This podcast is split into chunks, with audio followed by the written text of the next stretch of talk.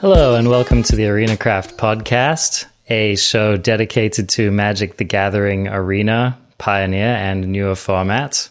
My name is Arjuna, I am your host. And today I'm bringing you some more draft content. And I know I did some last week, and don't worry, I'm going to get back to standard. I'm going to get back to Pioneer in the future. But, you know, we haven't had any major standard tournaments. And meanwhile, we've seen Theros Beyond Death draft all over the latest Players Tour events in Nagoya, in Brussels, in Phoenix. We've been watching the pros draft this format. And I've also just been obsessed with it playing on Arena. And so my, my mind is really in it.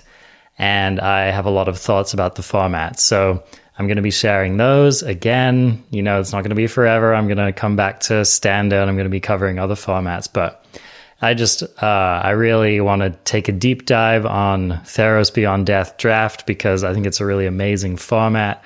And we've just seen a lot of really high level play lately. So I would highly recommend if you haven't watched any of the Players Tour events to go ahead and bring up some video of that really excellent high level drafts. It's just really a pleasure to watch people at the top of the game playing this format. So I've been having a reasonable amount of success in this format. I have played 130 matches now and with a win rate of 68%. And I've had 11 five win runs and best of three so far on Arena uh, not to brag or to say that I'm an expert on this format, but I've definitely been getting into it and seeing a fair amount of success. And so, you know, I just wanted to share some more thoughts that I've been having about this format and what you really need to be thinking about to be successful at it. So let's just get right into it. Now, what I want to discuss today is the concept of card clusters in draft. And so what what do I mean by that? This is a it's a really key concept in magic in general, which is that magic is really all about synergy. It's all about picking cards that work well together and picking cards that can reproduce effects which typically are successful in the game. And so this is nothing new, but I think it's especially important in draft because you know, you're building your deck on the fly, so you don't get the luxury of looking over your collection and, and throwing together a deck and gold fishing and really trying it out. You have to kind of have this running analysis of the cards that you're seeing and how you can fit them together to get a deck which is not just a pile of cards, but which is a deck which has a plan, right? A deck where, which has a story. And so you know, a lot of the biggest drafters talk about this. A lot of the most successful drafters talk about how your deck needs a plan or your deck needs a narrative. If somebody were to ask you, what does your deck do? You should ideally be able to tell them, you know, my deck is built around exploiting this particular aspect of the game. I do that using this set of cards. The rest of these cards in my deck are either to keep me alive or to put on the pressure or removal, stuff like that. But each deck ideally has kind of one or more core ideas that it's built around. And you're trying to exploit a certain aspect of the game to get an advantage over your opponent.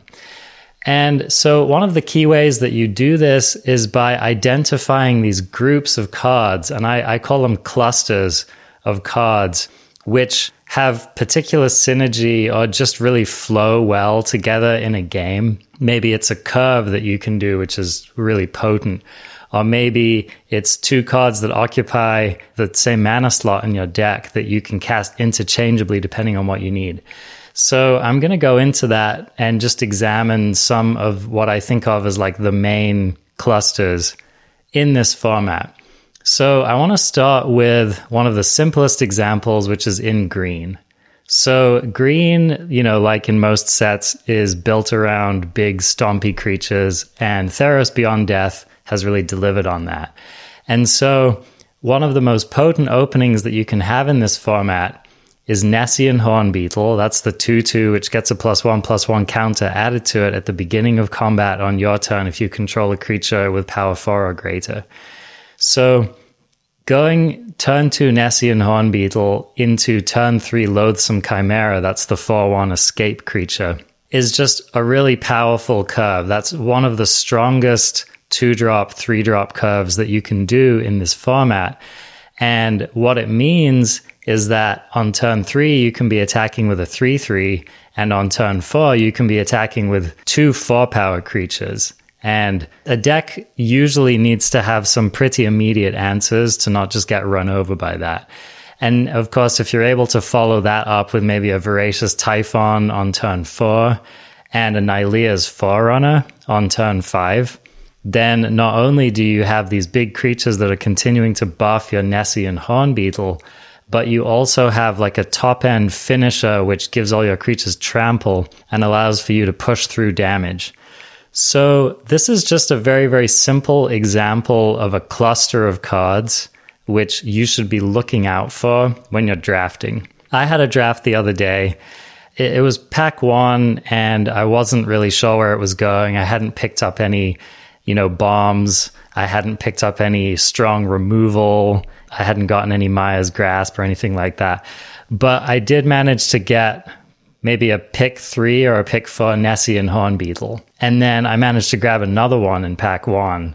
And immediately, what this made me think was that green is reasonably open because Nessian Hornbeetle is a, it's a pretty premium card. And it also made me think, okay, what are some other four power creatures that I can pick up that would go well with this?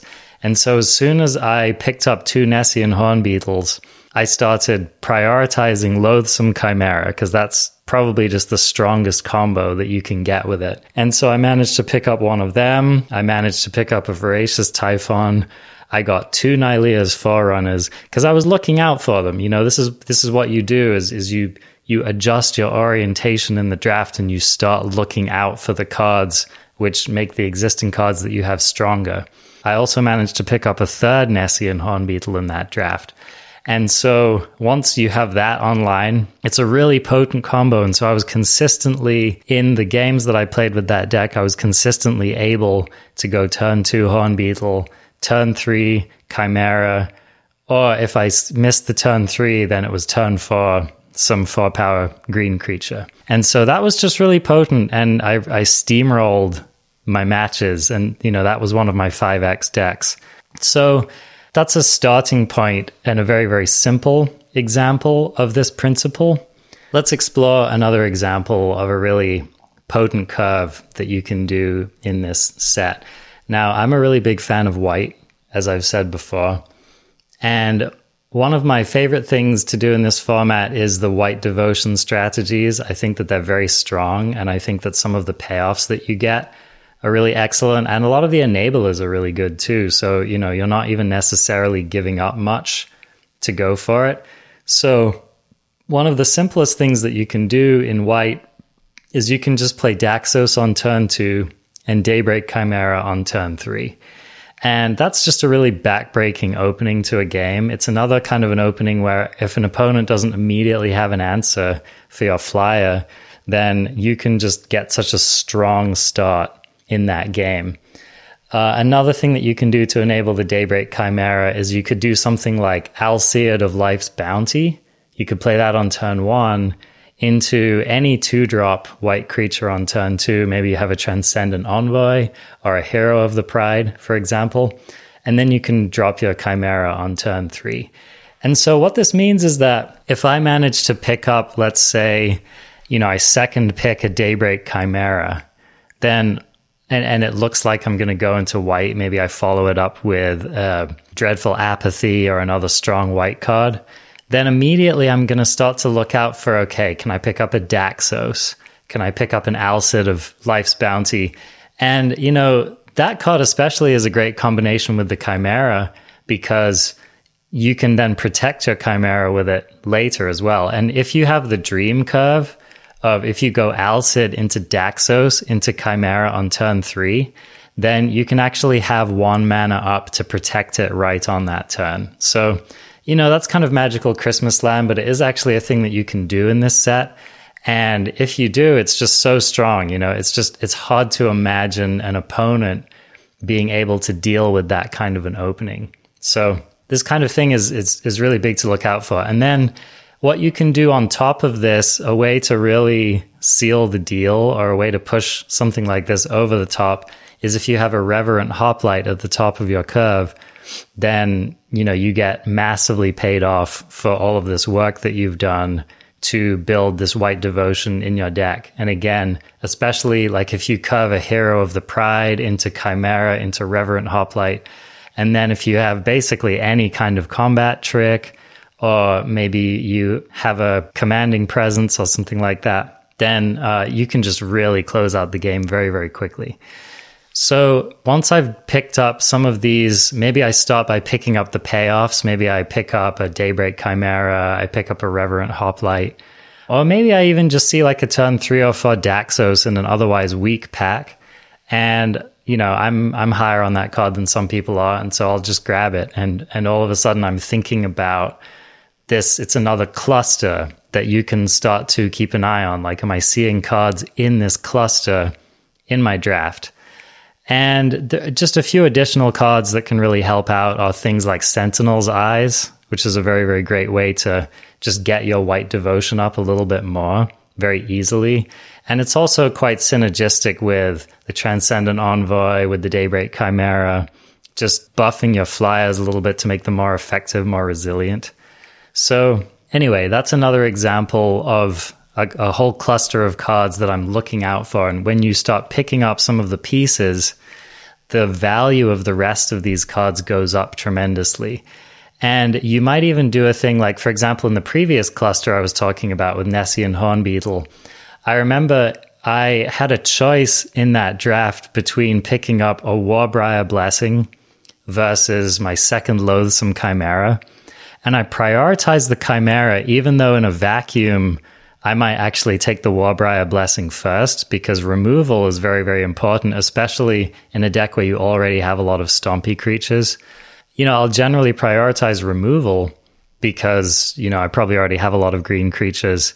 But in that particular case, I opted to take a loathsome chimera instead of the Warbriar Blessing because it was just such a because I had three Nessian Hornbeetles and then having two chimeras just gave me such a better chance of doing that dream curve of two into three. So, and, and I think that that was the right choice. And I think it was borne out. I, I just was able to assemble that very consistently with that deck. And it was one of the reasons that deck was so successful. So, this is definitely an example of the picks that you've already made affecting the priority of the next picks that you make. And it might make sense to, you know, in a white devotion strategy, it might make sense to pick up your seven your second copy of Reverent Hoplite as opposed to picking up, you know, your second copy of Dreadful Apathy, right? Because even though Dreadful Apathy might be a more powerful card in a vacuum, just, you know, a more powerful top deck in any random white deck, the fact is that if you're already in a white devotion strategy and you have two Reverent Hoplites, it just, it's so much more devastating. So that's really something to think about when you're building one of these decks. Let's go into a third example of this. And this one's, it's quite easy to see how the cards in this cluster work together and how they synergize with each other. And so this is what I would call the blue three mana instant cluster. And you'll see this in a lot of decks. And it's some of the, the key commons in blue are at the 3 CMC slot. And they're very, very key cards on the third turn or in the early turns of the game. I mean, really at any point in the game, but especially on turn three, these are the cards like if your blue opponent passes with three mana up, you have to be expecting one of these cards out of them. And so this cluster is built around uh, the two counter spells, Deny the Divine and Whirlwind Denial. Both cost two and a blue. And the the wonderful thing is that they've also printed Thirst for Meaning, which is an excellent card draw spell at two and a blue. And they've also printed Vexing Gull at two and a blue. And so if you have any of these cards in your hand and and preferably if you have m- multiple of these cards in your hand, it just makes the cluster so much stronger because let's say on it, it, what it lets you do is it lets you on turn three, you can just pass to your opponent with three mana up. And then you can wait to see what they do. And if they play a creature that you want to counter, then you can cast your Deny the Divine. If they don't play anything and you have a thirst for meaning in that in that example, then you can just cast that instead. And you've effectively used your mana while your opponent has not. And so it's a really strong way to get an advantage, or you can flash in your Vexing Gull. Or, you know, another example is maybe you have an Omen of the Sea, or maybe you have a Riptide Turtle. And so these are just ways that you can you can take advantage of the fact that you have left up mana and you put your opponent in an awkward position where they have to guess what you have. And you're likely to come out favored in that situation the more of those three mana cards that you have in your deck. So let's say, for example, that in pack one, maybe pick three, pick four, something like that, you pick up a Thirst for Meaning. It's a very strong blue card and one of the cards that might pull me into blue. And then let's say you pick up another Thirst for Meaning, or let's say that you pick up a Vexing Gull because you're high on that card, right? then all of a sudden, every deny the divine that you see goes up in value. Every whirlwind denial goes up in value. Even Riptide Turtle goes up in value. You'll always want to play Omen of the Sea in these decks, but it also raises the value of cards like Naiad of Hidden Coves, which makes your instants cheaper. So you start to build these profiles. And so if by the end of building your deck, it's very plausible for you to end up with a blue deck which has two Thirst for Meaning, two Vexing Gull, maybe two Deny the Divine, one Whirlwind Denial, a Riptide Turtle, an Omen of the Sea. And that's just a whole bunch of cards that you could play in that slot. And it keeps your opponent guessing and it just gives you more options so that you can make a valuable play on that turn. So that's a really, really strong cluster, and it's really the core of a lot of these blue decks. And if you're going into blue, you should strongly consider trying to get some critical mass of these three mana instant blue spells. Now, of course, if you manage to pick up a rat, you know, a busted rat that goes along with this, like Wavebreak Hippocamp, then of course all of this stuff goes way up in value. So if I pack one, pick one, a Wavebreak Hippocamp, then the value of Thirst for Meaning would go way up for me. The value of Vexing Gull would go way up. All of these cards get so much better when you have a hippocamp because now you're just cantripping off of them. And so, you know, 2 2 flash flyer for 2, which draws you a card, is, is a busted card. You know, 3 mana exile your creature or enchantment, draw a card is a busted card, right? Even 2 mana flash 05 blocker that draws you a card is an amazing card. So I don't need to tell you how strong that is. So yeah, if you manage to pick up you know, any kind of rare reinforcement for this stuff, it just shoots the value of the cluster way up. Okay, so now let's go into some different colors and talk about some other clusters that you might be looking out for in this format. Now, one of the favorite ones, which a lot of people love building around, is Hateful Eidolon, right? So this is the 1 2 lifelink creature for one black mana, and it reads Whenever a creature dies, if it had an enchantment you control attached to it, you draw a card. So, Hateful Eidolon is a strong build around engine in this format. And because of the way the format's designed, you don't particularly need to do a lot of work or go out of your way to abuse this card. But again, once you pick up one of these, and especially if you manage to get two of them, there's a whole constellation of cards that go up in value. So, Mogi's Favor, which is already a playable card, shoots up in value when you have a hateful eidolon. And remember, you can do things like you can put a Mogi's favor on your own creature to make it more likely to die so that you can get your card out of it. And it puts your opponent in a tough spot because all of a sudden you have a, a pretty powerful, quite threatening creature, which is easy to kill and it really incentivizes your opponent to block it but then you draw a card out of the deal and you can get your favor back. So that's an example of a card which just goes so well with a Hateful Eidolon. But of course, you know, other fantastic cards to play with it are cards like Mire's Grasp. And it also really raises the value of any auras that you play that make your own creatures better. So the value of Sentinel's Eyes goes up. You know, all of the auras which you can get back from the graveyard, which have escape, are just a really fantastic combination with Hateful Eidolon because it really makes your opponent's life difficult. So, but even, you know, the value of Transcendent Envoy goes up because it makes your auras cheaper and it's a great thing to put auras on. If you manage to pick up a commanding presence or an aspect of Lamprey, for example, um, or let's say you're doing some three color madness and you have a staggering insight. These are all examples of things that will just really bump up the power of your hateful eidolon. And I've I've never done this before, but I was thinking about this the other day, and there's actually an almost infinite loop that you can do with the hateful eidolon.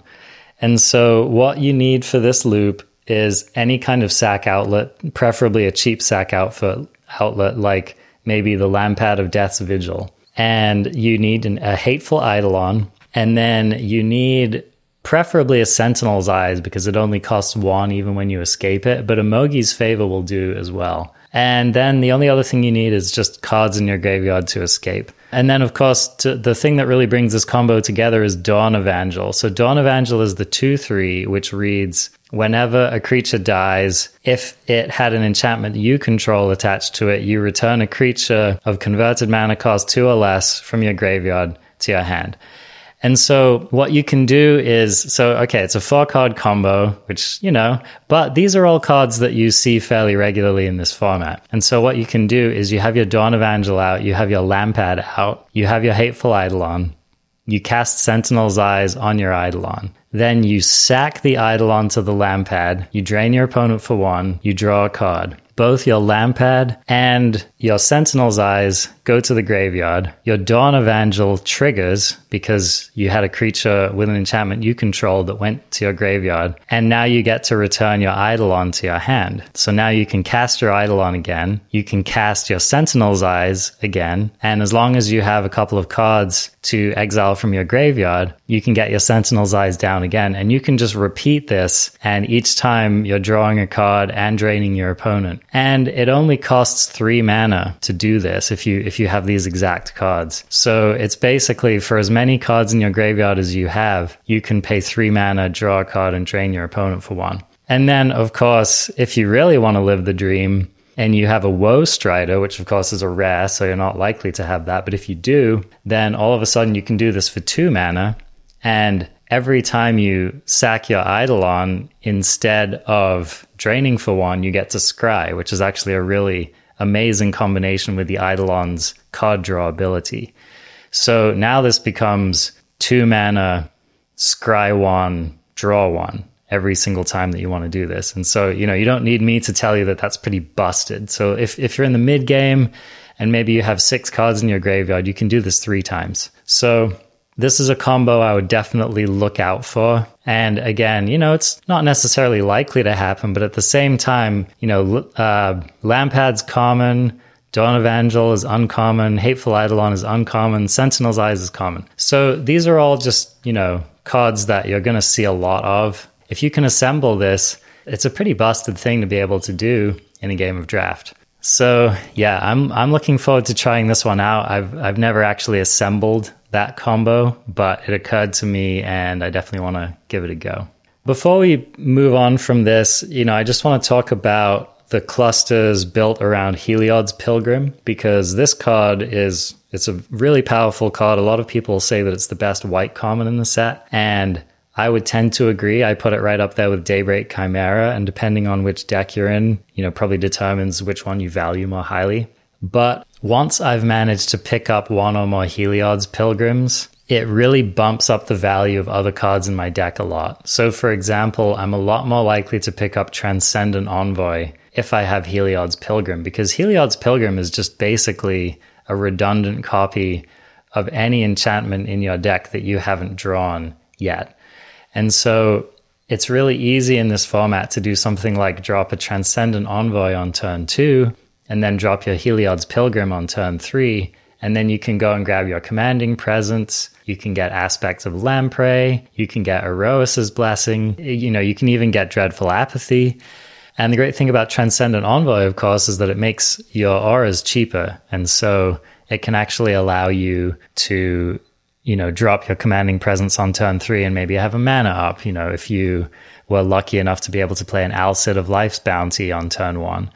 Or it can do something like on turn four, it can allow you to play your Dreadful Apathy and also have two mana up to maybe play a Lampad or some other two drop as well, or Mire's Grasp, you know, which will only cost you one mana in that case. So, yeah, so Heliod's Pilgrim and Transcendent Envoy, they just go so well together. And if I pick up copies of one, I'm just a lot more likely to want copies of the other. And then, of course, you know, the more excellent enchantments you have in your deck, the higher the power of Heliod's Pilgrim goes up. But, you know, I would run Heliod's Pilgrim even if I only had maybe I just have one Dreadful Apathy and one Sentinel's Eyes in my deck, and that's it. That right there would be enough for me to run it because the card advantage that you get from it is just so strong. And even though, you know, you're basically paying three mana for a 1 2, which isn't that great. But, you know, three mana for a 1 2, which a lot of the time summons up the best removal spell in your deck. Or in the worst case scenario, is going to summon up like a buff, which is repeatable, which you can keep putting on your creatures. It's just totally worth it. So, in nearly every white deck, I run Heliod's Pilgrim. I'll pick them up in multiples. And like I said, even if I only have a couple of enchantments, you know, even like if you're not a fan of aspects of Lamprey, right, it's a very kind of a medium spell in this format. I don't see a lot of people main decking it. But, you know, if you have any kind of synergy, right, if you have your Transcendent Envoy, if you have Heliod's Pilgrim, if you have a Lampad, the, uh, sorry, if you have Hateful Eidolon, these are all things that make your aspects of Lamprey go up in value. So if I have Heliod's Pilgrim and if I have Transcendent Envoy in my deck, I'm just a lot more likely to run one or even multiple copies of any of these enchantments just because it's so strong to be able to fetch them up. And even if you have them in your opening hand, just curving an envoy into a lamprey can be really brutal, you know, or curving envoy into commanding presence is really, really strong.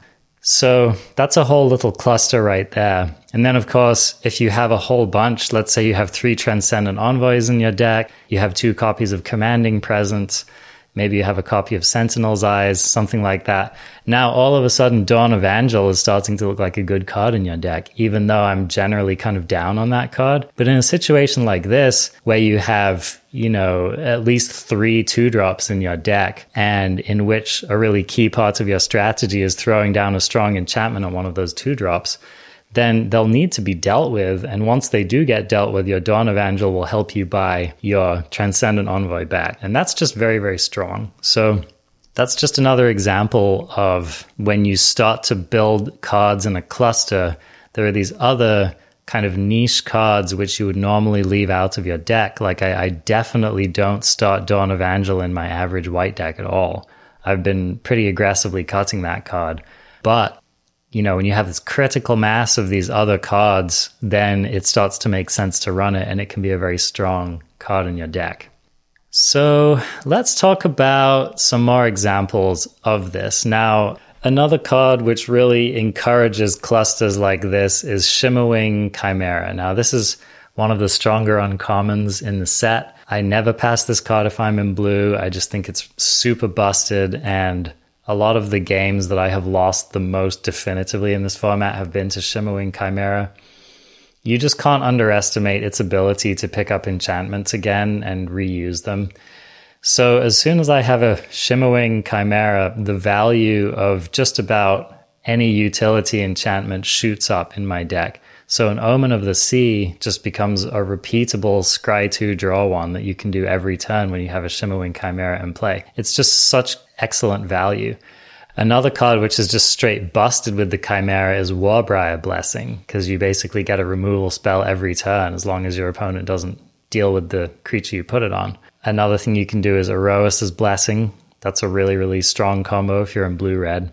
And even something as simple as Starlit Mantle can be really, really strong. And especially, you know, people will be trying to kill your Chimera because they know it's one of the best cards in your deck being able to flash out a starlit mantle, protect your chimera, and then blink it back at the beginning of your next turn is just amazing. And now it's like basically for the rest of the game, you just have hexproof on command. And unless your opponent has two instant speed ways of killing a creature, they're probably just never going to be able to remove any of your creatures for the rest of the game. So that is it's just so strong. Once you pick up a chimera, the value of cards like Starlit Mantle, the value of omens goes way up. And even some more niche cases like, you know, just being able to pick up your dreadful apathy and put it on something else if you want to, or picking up your banishing light and upgrading it. These are just all examples of things you can do. Now, of course, the value of constellation triggered cards goes up as well. So, for example, Shoal Kraken starts to become a really amazing creature. Like if you have Shimmerwing Chimera, Starlit Mantle, uh, sorry, if you have Shimmerwing Chimera, Omen of the Sea, and Shoal Kraken out, then every turn you get a free loot, free. Well, it's not free; you have to pay the mana for it, of course. But you basically get a repeatable loot scry 2 draw a card every single turn. And that's just incredibly busted. So um, the value of other cards like even stinging lionfish can really go up. Let's say you have a chimera you have a, an omen and a lionfish in play. You can basically just tap a creature down every turn by playing your omen at the beginning of combat on your opponent's turn. So you know i mean it's not the best combo. It's it's a little bit janky but it's just another example of how you can use these cards in your deck to start locking an opponent out. I played against a blue white deck, and an opponent had the white omen, and they would just flash it in every turn and make two one ones, and then at the beginning of their upkeep, they'd return it to their hand. And they just made an army of one ones and overran me. And and of course, you know, if they'd had something in play like a shoal kraken, they'd be getting extra value out of that every turn. So so yeah, once you pick up Shimmerwing Chimera, there's just so many things that you can do with it. Another card which is strong in its own right, but which becomes incredibly busted with a card like Shimmerwing Chimera, is Eutropia the Twice Favored. And so what this allows you to do is you can reliably trigger Constellation on your turn every turn, put a plus one plus one counter on one of your creatures, and send it to the skies. And then, of course, should you get lucky enough to also have a Setessan champion in your deck, you know, for the rare win, then it just gets completely out of hand. So, yeah, Shimmerwing Chimera, it's a card that I pick very highly, and it just immensely raises the value of this whole cluster of cards that I have talked about here. Okay, let's talk about a few more examples here. So, the with the sacrifice synergies, you can start to have a lot of fun. You know, a lot of these combos come down to Lampad of Death's Vigil. This is just a really fantastic card in this format. I think I wouldn't say that it's underrated. I think people know how powerful it is, but it's just so key to a lot of the coolest things that you can do in this format. So, uh, another thing that I like to do is combine it with Blight Breath, Catoblepas, and Omen of the Dead. And that's already a two card combo that I really like Omen of the Dead and the Catoblepas. The Omen of the Dead buffs your devotion for the Catoblepas, and this is what allows you to buy it back. So you can do something like you can play your Catoblepas, kill a thing, and then trade your Catoblepas in combat, and then you can omen it back, kill another thing by resolving it the next turn. But you could also just use your Lampad of Death's Vigil and do it that way as well. So, you know, sometimes you just need a little extra push to get your creature back in the graveyard. Same thing with the Grey Merchant of Asphodel, which is, of course, another one of my favorite cards in the format to abuse. And again, it's like if you have a Lampad an Omen of the Dead, and a Grey Merchant in your deck, then you can just repeat Gary's effect and maybe that'll push you over the edge. And then, of course, let's talk about a rare bump here. Now, if you're lucky enough to pick up Nightmare Shepherd, then any kind of shenanigans with Lampad of Death's Vigil just get completely out of control. Or any other sack outlet, like a Soulreaper of Mogis, for example. So, this is another thing that you can do which make your, you know, it's like Lampad on its own, not necessarily an amazing magic card. Blight Breath Catobleep is pretty good, it's not busted. Omen of the Dead, you'll just run those in any black deck. But when you start to combine them in these ways and start rebuying these effects, then it can take what is just like a very average deck and really push it over the top. Like these are three commons right here. And so, you know, you could just pick these up in a random draft and all of a sudden, you have this repeatable kill spell, which is putting this creature back on board. And it's just really strong. You're draining your opponent's life, you're scrying. So, these are just examples of, of how you take kind of very normal average cards and make them really punch above their weight. Another thing I want to talk about is being able to duplicate effects. And so this isn't quite the same as like a cluster necessarily, or it's not so much a synergy as it is just being able to combine multiple cards in your deck which do the same thing and which get stronger for running them together. So, one of the examples that I would give for this a lot is in black. Black has three pretty nasty card discard spells. The first and the best one is Elspeth's Nightmare. And this card's just a total wrecking. I think it's one of the premier uncommons in the set. I just continually get blown out by this card all the time. It's so good. So being able to destroy your opponent's two drop or two power creature and then snatch something out of their hand is, is really amazing. Once you pick up an Elspeth's Nightmare, the value of the other discard spells in the set go up because snatching one card out of your opponent's hand, you know, they can usually play around it, or even if they can't, it's not super devastating. But if you're able to get multiple, so, for example, imagine a curve that looks like this. Let's say you play a one drop on turn one. Let's say you play a Hateful Eidolon on turn one. Turn two, you play Agonizing Remorse, snag a card out of your opponent's hand. Turn three, you play Elspeth's Nightmare, kill a creature. And then turn four, you snag a card out of their hand with a Nightmare. And then you resolve Aspect of Lamprey. And at that point, your opponent might be empty handed. And you've basically just completely resource denied them out of that game. And, you know, you now have a, a Eidolon, which is kitted up with this enchantment. And if it dies, you get to draw a card. So again, that's kind of another magical Christmas land dream draw. But again, these are just commons and uncommons, right? So you're definitely going to see these cards a lot. And so being able to do stuff like this is just, it's very strong. It's very strong in the limited format. And frankly, I mean, a curve like that would be st- strong in a lot of formats. So just, you know, being able to chip away your opponent's resources like that can be really, really devastating. Let's talk about some other cards which have a similar effect that stack really well. So another thing that you can do is you can ping people on your opponent's turn or ping creatures on your opponent's turn. And you can really stack up damage to make multiple triggers work for you. So, something that you might do, for example, is let's say you have a blood aspirant in play. Let's say you also have a careless celebrant in play. And let's say that you also have a Dreamstalker Manticore in play. These are all just three red cards that you might have now. They're all uncommons, right? So it's not going to happen all the time, but you might have these in play. So if you do, these cards give you an incredible amount of flexibility, especially on your opponent's turn. Because let's say you do, I mean, let's say you just have Blood Aspirant and Careless Celebrant, right? What you can do is, even on your turn, you can sacrifice the Careless Celebrant and you get a trigger off the blood aspirant and you do one damage to a creature, then you can add on the two damage from the callous Celebrant dying, and now you're shooting for three damage. Likewise, if you have a Dreamstalker Manticore in play, and on your opponent's turn you resolve an Omen of the Forge, now all of a sudden you're able to ping a creature for three. And let's say you have all of these cards on the battlefield, right? Let's say you have your, your Dreamstalker Manticore out, you have a Blood Aspirant, you have a Callous Celebrant. So you can sack the Celebrant to the Aspirant, and that does a combined total of three damage to a creature. Then you could also flash in your Omen and trigger your Dreamstalker Manticore and do another three damage, right? And so you can actually take out something of six toughness by doing that. And of course, you know, you've spent an omen and sacrificed a celebrant to do that, but you've also gotten a counter on your blood aspirant and probably taken down your opponent's biggest thing.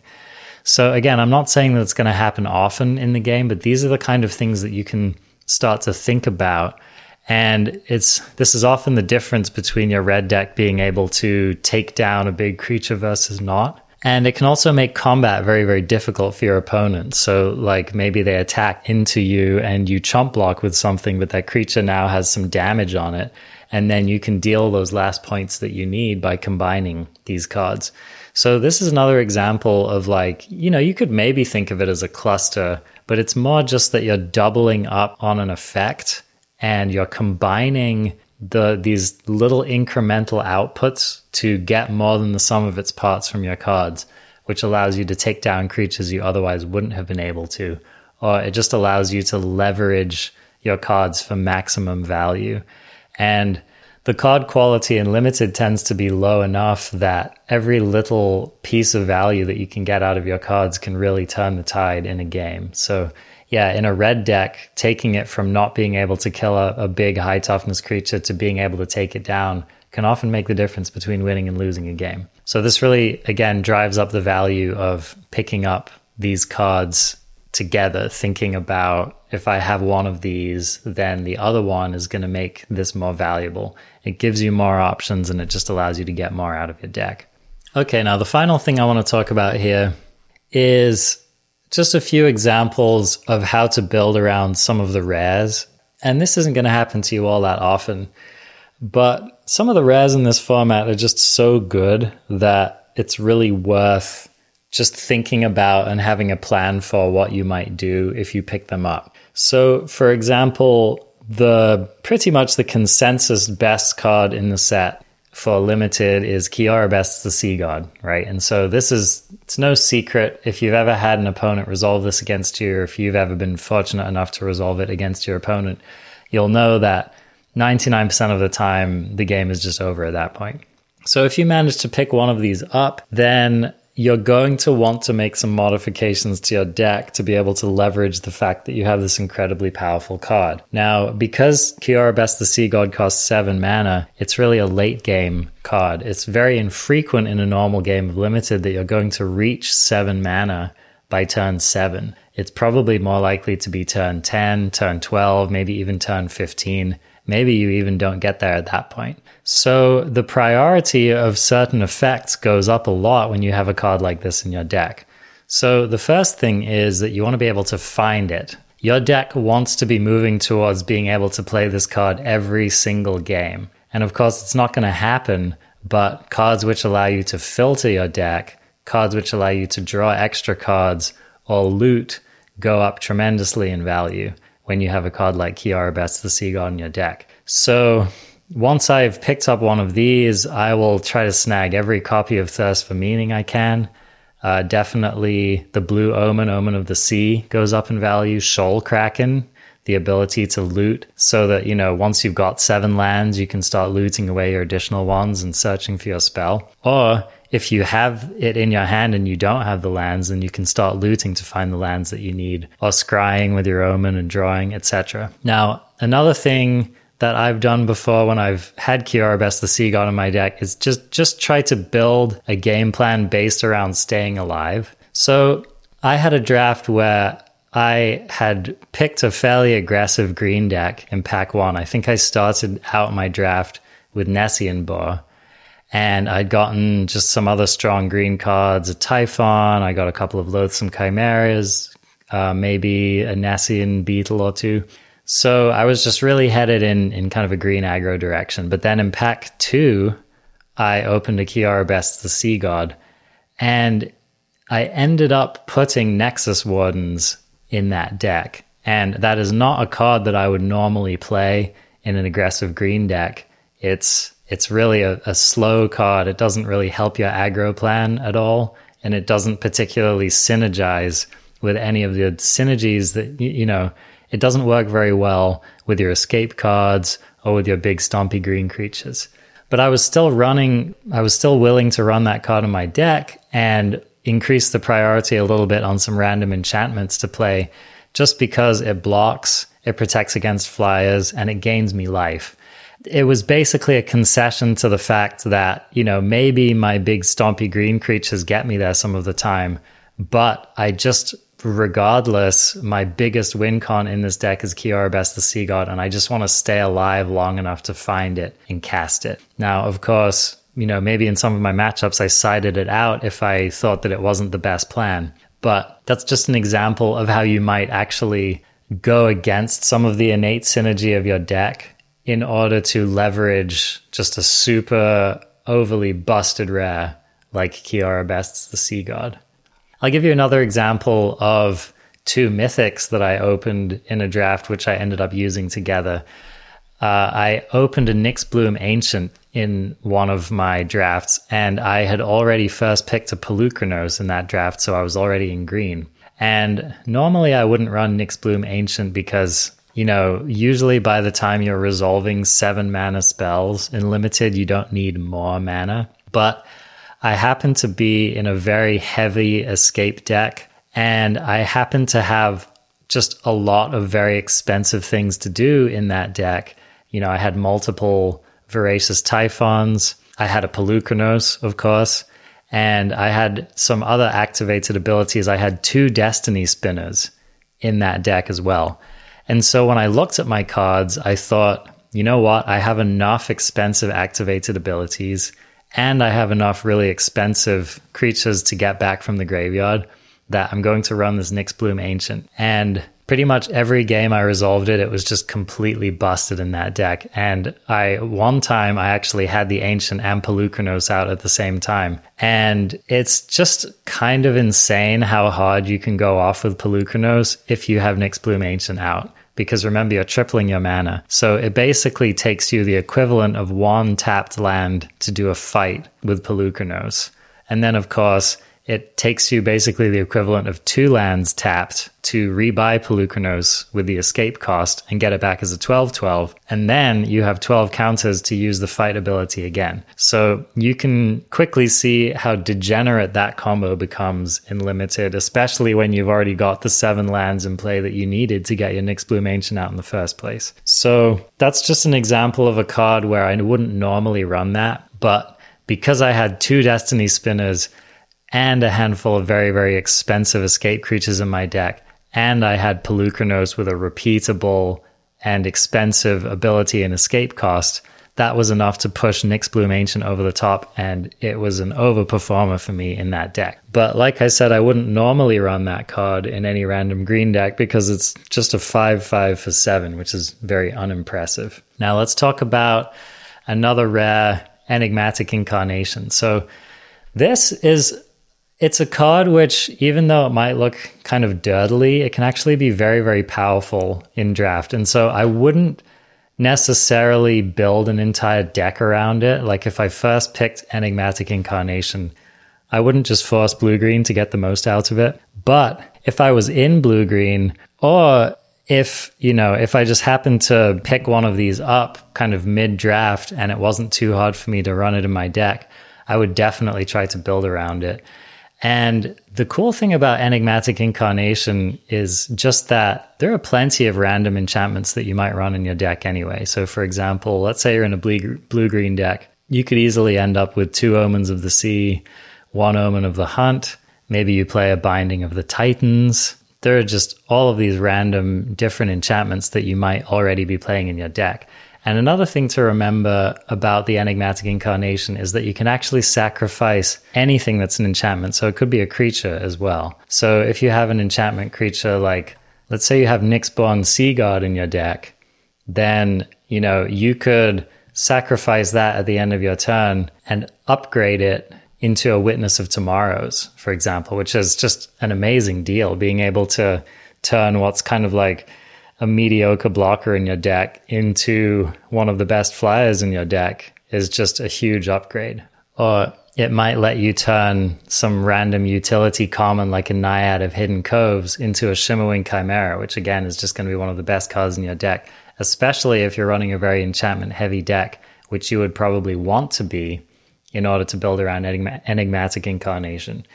So you know, I, I definitely would take this card highly if I was in blue green. I would definitely try to build around it. I would definitely try to just pick up a higher density of enchantment creatures. Of course, if you're able to really live the dream and maybe have like a Eutropia in play, then that's an amazing combo because you're basically just slamming you know, you can slam enchantment creatures down. You, so you play an enchantment, you get the value off Eutropia. Then at the end of turn, you sacrifice it, and maybe you grab an enchantment creature from your deck. You get another trigger from Eutropia and another counter. So that's a really busted thing you can do. And again, Eutropia is just an uncommon. So you could definitely pick one of those up in the course of a blue green draft. And these are just some ways that you can abuse this card. Next card I want to talk about is Nessian Boar. I see a lot of these in this draft format. I think is one of the more common rares. You can get on your tinfoil hat here. Maybe maybe that's a thing. Maybe it's not. But I've just seen a lot of them. And this is definitely a card worth putting in your deck. It's it's a massively powerful card. It can often just win you the game by allowing the rest of your creatures to get through. It can often just kind of wrath your opponent's board. They just have to throw everything in front of it, and it's so strong. So, if I were to pick up a Nessian boar, I would definitely be wanting to pick up some other cards, such as Setessan Training to give it trample, is a fantastic combo. Also, a Nylea's Forerunners, just go bar Tribal. And that can allow you to really leverage that 10 power on the board to get some trample damage in. Uh, another card which is already good but gets even better when you have something like the boar is Warbriar Blessing. So 10 power can basically kill anything. And so if your opponent has a big creature, you know, maybe they have a voracious typhon or, or maybe they just have a really high toughness blocker like a rumbling sentry in play. And it's just going to make your attack a lot worse because it's going to soak up a lot of that damage from the boar.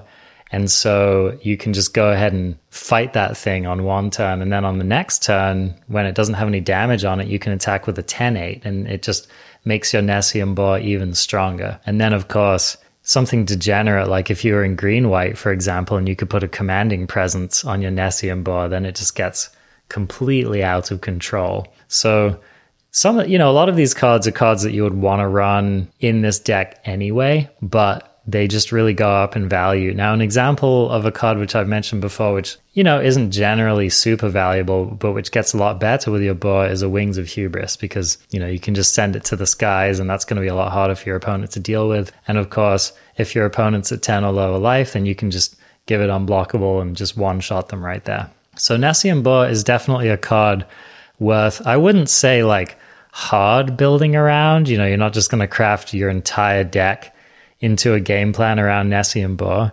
But in any green deck, you can find ways to make this a very, very good card for you. And I would highly encourage trying it out. It's really strong. Okay, so that's going to wrap up this podcast. I hope that you learned something, and I hope that this helped for you to just consider some of the deeper synergies that you see in this format. Every draft format has clusters that you need to be looking out for, and this format is quite deep on them.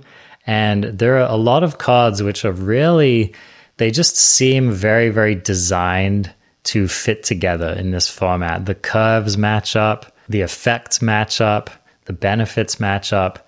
And so this is a, it just, it feels, this format really can make you feel like a genius sometimes and it's it's really the genius of the design of the cards but any format which gives you that opportunity to really examine a card pool and to put together these clusters which end up being more than the sum of their parts, is just really excellent. So I'm a huge fan of this format. And I just wanted to say in conclusion that I've been drafting this format using the Marcus Tomeno method. He was a guest on one of the earlier episodes in this show you can go back and listen to that. And that's episode five of the Arena Craft podcast. It's called The Quickest Set Completion Free to Play Method with Marcus Tomeno. So if you haven't listened to that episode, it's a really, really great overview on the arena economy and it gives you some excellent tips for how to grow your collection quickly.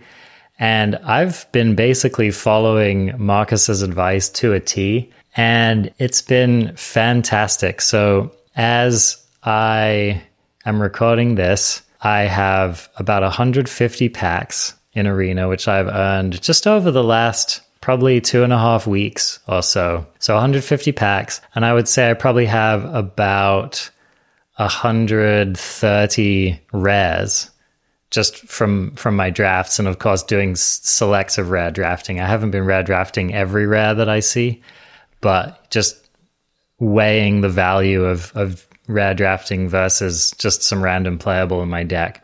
So I've been semi aggressively rare drafting as well. And just, I mean, just even over the course of a couple of weeks, of course, you know, I have been drafting a lot. I've probably drafted about 25 hours a week, but that's, it's not an incredible amount of time. And, um, and I'm, I'm already a lot of the way towards being rare complete in this set. So, yeah, I just wanted to show you some of the show's advice in action. I've actually been following my own advice, which is Marcus Tomeno's advice, and it's really been panning out for me. And I, I just wanted to show you an example of how quickly you can get rare complete in a set just by drafting diligently. I've had a 60 something percent win rate for the majority of the set. Sometimes it's been more like 60%. I've been on kind of a heater lately, so I'm at 68 at the moment. But, you know, I'm not like some super dominant person who's just always winning. And, you know, it's only taken me a little over two weeks to b- get to a point where I'm just about going to be rare complete when I crack my packs.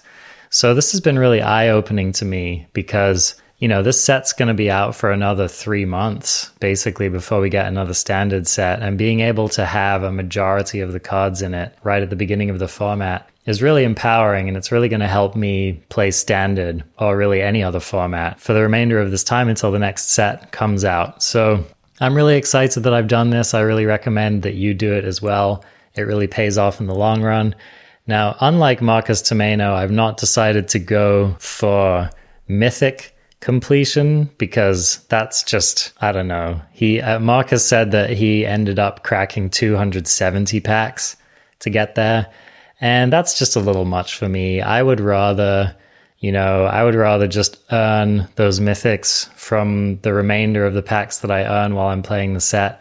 If I really need to re up on some mythics, I can use some of the wild cards that I get from cracking my 150 packs or my 160 packs or whatever. So I'm just going to do it that way. And then, of course, if I'm you know, I'll probably keep drafting after I have um, rare complete anyway, and you know, I'll continue to snag any mythics that I see that I don't already have. I'm not worried about getting mythic complete. I think that I'll get there. And like I said, whatever mythics I don't have, I can always use wild cards on them if I really need them. So anyway, that's going to do it for this show. You can find us at Arena Craft Pod on Twitch, on social media. You can email us at arenacraftpod at gmail.com. We're basically this everywhere on the web. Of course, you can always find us at arenacraftpodcast.com. And we also have a Discord, and we'd love to see you in there.